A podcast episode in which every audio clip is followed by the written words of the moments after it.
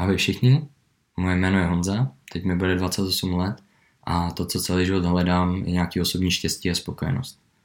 Celkově chci mít nějakou dlouhodobou pohodu, klid a vyrovnanost.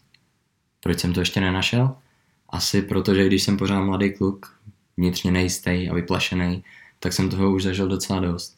Zažil jsem velkou lásku s krásnou malou svatbou, potom ale zase nečekaný rozvod. Mezitím jsem přežil věci, jako je transplantace srdce nebo rodičovská dovolená.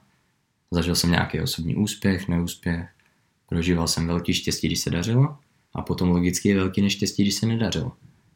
Prostě život mi ukázal už hodně tváří, od těch úplně nejkrásnějších až po ty absolutně nejvíc bolestivý a obtížný a já při tom procesu zjistil poměrně zajímavou věc, že ať už ten život nastaví jakoukoliv tvář, člověk si ve všem, i v té nejvíc beznadějné situaci, může najít něco pozitivního a vytvářet si takový svý osobní štěstí a motivaci pro to jít dál. Protože jak mi jednou řekl můj dobrý známý, there is always way out. Vždycky je z toho nějaká cesta ven. Ať už se potřebujeme z něčeho nepříjemného dostat, nebo naopak chceme prostě v životě dokázat víc, vždycky je nějaká cesta, která nás dostane tam, kde chceme být.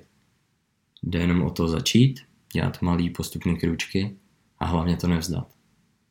A přesně o tom je tenhle můj hodně osobní, ale veřejný projekt Život jako výzva.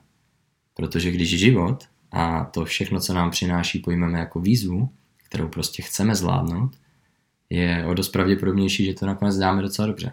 Nebo ne? Aspoň já v to věřím. A věřím taky, že je to hlavně o vůli a tréninku.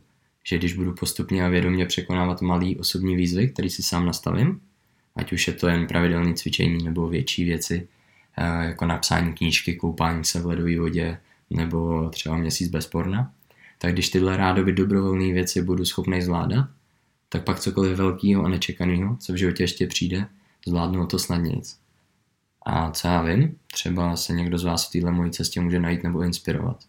Protože sakra, když něco takového zvládnu já, zvládnete to určitě taky.